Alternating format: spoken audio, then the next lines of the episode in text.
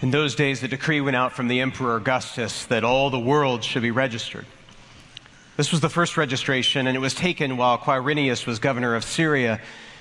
And all went to their own towns to be registered, and Joseph also went from the town of Nazareth in Galilee to Judea, to the city of David called Bethlehem, for he was descended from the house and the lineage of David.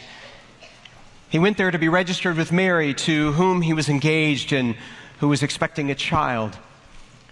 And while they were there, the time came for Mary to deliver her child, and she gave birth to her firstborn son, and she wrapped him in swaddling clothes and laid him in a manger because there was no place for them in the inn. Meanwhile, in that region, there were shepherds living in the fields, keeping watch over their flocks by night. And suddenly, an angel of the Lord stood before them, and the glory of the Lord shone around them, and they were terrified. But the angel said to them, Do not be afraid, for see, I am bringing you good news of a great joy that is for all the people. To you is born this day in the city of David a Savior, the Messiah, the Lord.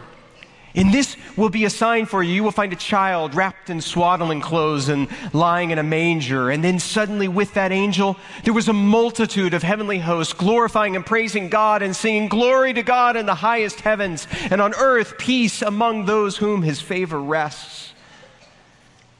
And when the angels had left them and gone back into heaven, the shepherds said to one another, Let us go now and see this thing that the Lord has made known to us. And so they went with haste, and they found Mary and Joseph and that little child lying in a manger. And when they saw this, they made known everything told them concerning this child. And all who heard of it were amazed at what the shepherds told them. But Mary treasured all of these things, pondered them in her heart. And so the shepherds returned, glorifying and praising God for all they had heard and seen, for it had been just as it was told to them. Let us pray. Give us the ability of Mary to ponder and to treasure tonight, O God. And on this Christmas Eve, will you also give us the ability of the shepherds to run with haste, to see for ourselves, and to know of your goodness, and to see it born. And we pray all of these things with great anticipation in the strong name of Jesus. And all of God's people said, you know, when you're a parent, how you choose to dress a child says a lot about yourself as well. Kind of reflects back on you. It shows you a little bit of the state of mind when you're a parent and you are taking care of an infant and the way that you dress them. I mean, imagine this. There are some parents that as soon as an infant is born, they're already thinking about college. They might dress their child in an outfit that looks like this. It's okay to clap in a moment like that. There's some of you that want to. But depending on the parents, you may choose to dress your child this way, which is a little different. Thought there might be a few of those here as well. How you dress an infant says a lot about you. What do you think was going on for this family when they decided to dress their child this way? Do you think they were CPAs or in the financial business? I'm pretty sure that this next one here was a pastor's family because everything this child does ends up in a sermon illustration. I have no idea what these parents were thinking if they dressed a child in something like this. But they clearly don't have a very high view of their child already. They see him as a convict on the run. And you know that this next family here, I mean, they just want their kid to leave already. but my personal favorite is one where they think the dad needs a lot of work. You got this, daddy with some pretty clear cut instructions on the outside. How you choose to clothe an infant actually reflects back on you what you think about that child, what you believe about that child. We, we know that one of the most famous details of the Christmas story is that Jesus was wrapped in swaddling clothes. It doesn't say it once, it says it multiple times, which is kind of a strange thing when you think about it I mean, everybody knows that you're to wrap up a newborn infant. If you don't, uh, the infant is cold. If you don't, the baby doesn't sleep. If, if you don't, you're not going to get any rest. It's just kind of a natural thing to wrap up a child. It's what you would do.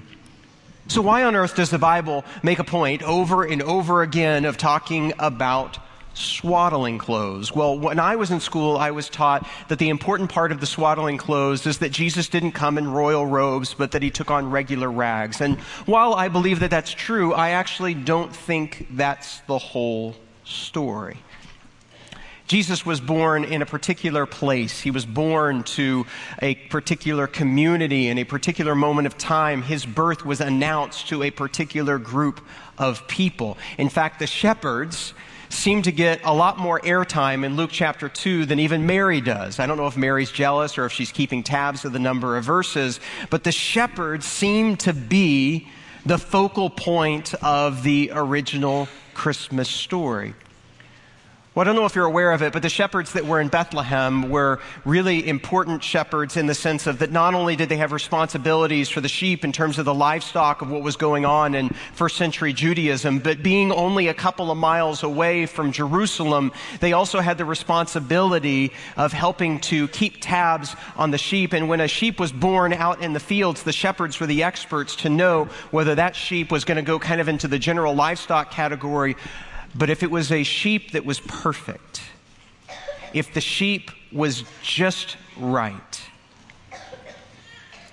they would say, This is not an ordinary sheep.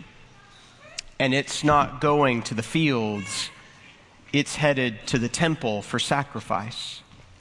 And do you know what a shepherd did when a sheep was born and a shepherd deemed it worthy to go to the temple? The shepherd would take swaddling clothes and wrap each of the legs of the sheep because none of the legs of the sheep were allowed to touch the ground because it was no ordinary sheep. It had a different destination. It was going to a different place. Do you start to see it? Jesus is wrapped in swaddling clothes. His announcement is made to shepherds who are experts in animals for the sacrifice. To you is born this day in the city of David a Savior. Behold, the Lamb of God who takes away the sins of the world.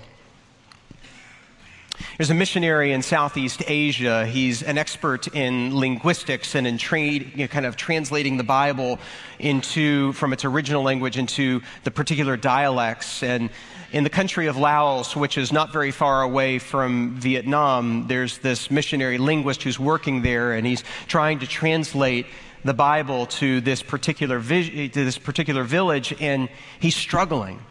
He's struggling to translate the word Savior. And being a good linguist and scholar, what he would do is he would ask a lot of questions. He's like, if you had a child that was about to fall over the edge of a cliff and you were able to pull them back and rescue them, what would you call that person? Well, that person is a pa, they would say in their language. Well, what about if you had somebody who was caught by a tiger and you were able to save that person from a tiger? What would you call that person? They say that person's a pa. And so he thought he had it, that this was the word, and yet when he kept kind of translating the New Testament and reading it to the people, he could tell that the light was going off, that they weren't quite getting it. Well, it was only a couple of days later and because of some torrential rain, the river had flooded, and some women from the village were trying to cross the river on a raft that wasn't equipped for those kinds of currents. The boat capsized, and the missionary found himself in a position of having to dive into the water in order to be able to help to pull them to shore, to rescue them. The women were safely brought to the shore and to the safety of that. And while his clothes are still dripping with water, one of the villagers came over to him and said, That's not Pa, that's Che. Because apparently, in that culture, there's a difference between saving someone at a distance and saving someone up close. Saving someone that doesn't require any risk and saving someone when your own life is on the line. To you is born this day in the city of David a Savior, a Che, because it's a Savior that's in the river with us, God with us. I want to introduce you tonight to a young girl by the name of Wendy. In 2007, she was three years old. And when she was three years old, living up in Vermont, she uh, had a stomach ache. And so they went to the hospital in order to get it checked out. And it turned out that what was going on was no mere stomach ache, it was the signs of a rare E. coli infection. And she found herself spending a great deal of time in the hospital.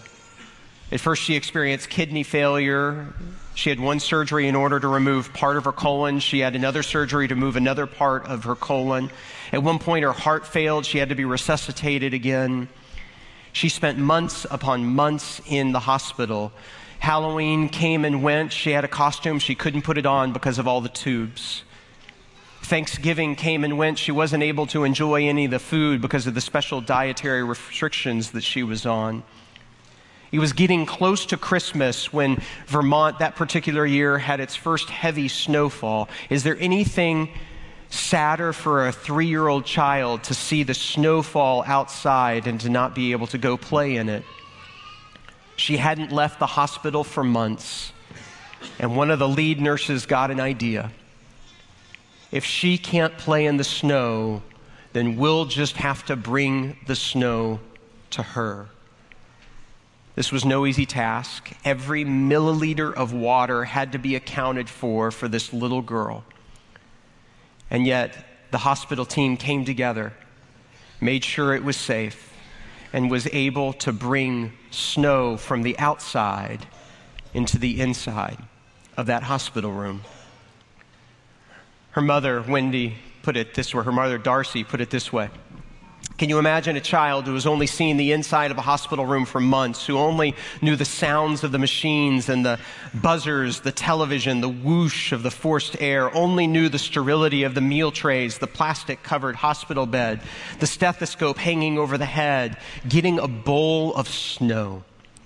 It was bliss. It was joy. She thought it was the best thing in the world. It reminded her of home it reminded her of home. Here's the deal you and I were never meant to live in a place like this. We were meant to live in a place like this. And that's no stock photo. That's Wendy today. She's fully healed, fully restored, new kidney and all. we live our lives in such a way where we can't get outside on our own and that someone is going to have to bring the outside to us. We can't get to heaven. We can't get to eternal living on our own. And so at Christmas, God brings a bit of heaven to us. And one of the things that American Christianity misses the most, we're not just saved from something we are saved for something. We're saved for a life with God. We're saved for a life of joy. We're saved for a life of peace. We're saved for a life of patience. We're saved for a life of gentleness. To you is born this day in the city of David a Savior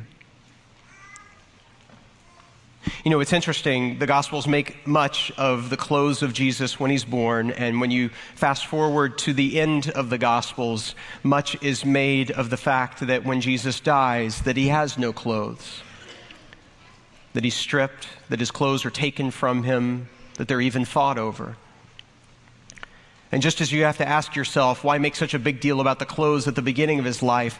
why does the New Testament put such an emphasis on that he dies without clothes? And the reason is very clear. Jesus dies without clothes because in the cross, he gives us his clothes. Over and over again in the New Testament, you are clothed in Christ. You are clothed in Christ's righteousness to fulfill the philosophy of the prophet Isaiah. I delight greatly in the Lord. My soul rejoices in my God, for he has clothed me with garments of salvation and arrayed me in a robe of his righteousness. It's like the story of the prodigal who comes back not only penniless, but also without proper attire and his father, in his embrace, says, Quickly, get out a robe, the best one, and put it on him. Put a ring on his finger and sandals on his feet. Get the fatted calf and kill it. Fire up the big green egg and let's celebrate. That's not really in the New Testament, that's the Georgia translation. For this son of mine was lost and now is found. He was dead and now he's alive. And so they began to celebrate. How you choose to dress an infant actually says a lot about you. How you view the clothes of Jesus says a lot about you. And we get to wear, because of his birth as a Savior, because of his death as a Savior, we get to wear the garments of Christ.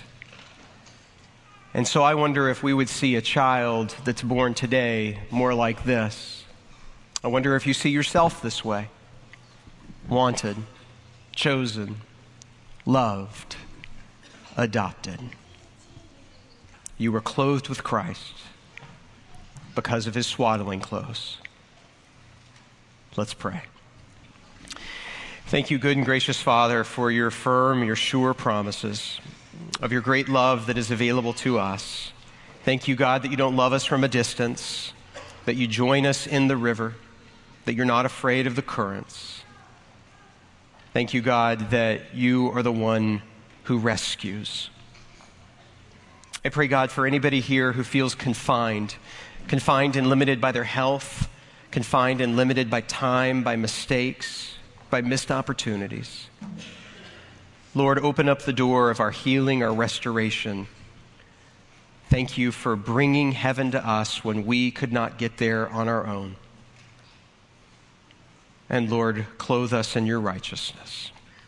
And we pray all of these things in the strong name of Jesus, and all of God's people said.